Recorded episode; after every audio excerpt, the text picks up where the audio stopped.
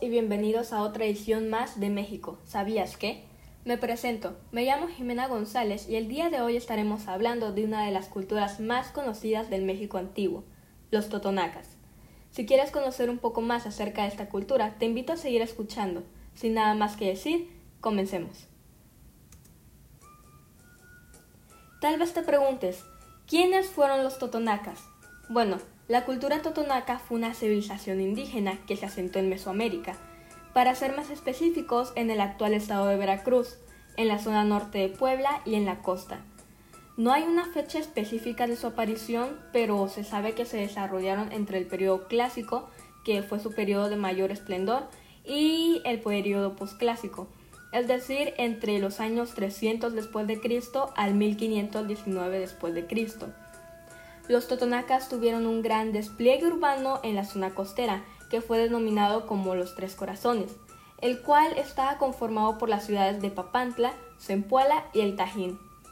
Estas tres ciudades tenían un sistema sociopolítico dividido en dos clases.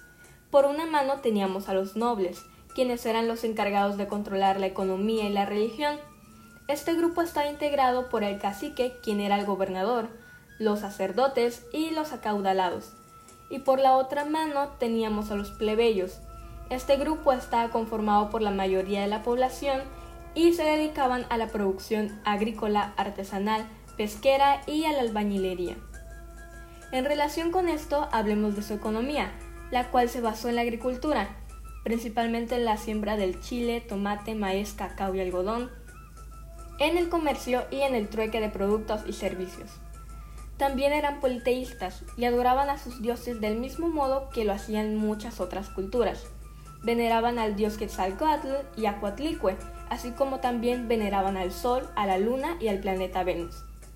Además, en sus ceremonias religiosas se podían encontrar sacrificios, tanto de humanos como de animales, siembras ceremoniales e incluso el autosacrificio.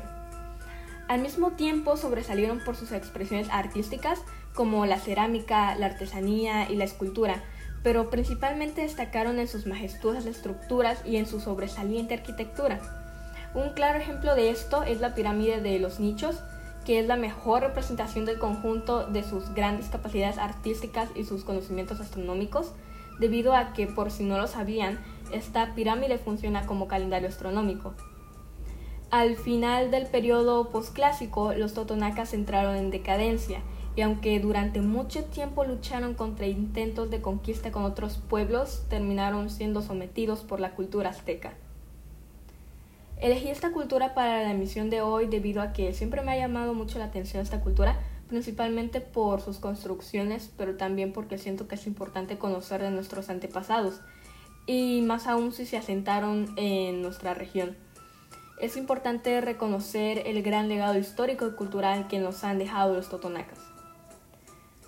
Pero bueno, eso es todo por el día de hoy. Espero que hayan podido disfrutar de esta emisión más de México. ¿Sabías qué? Gracias por sintonizarnos. Hasta la próxima.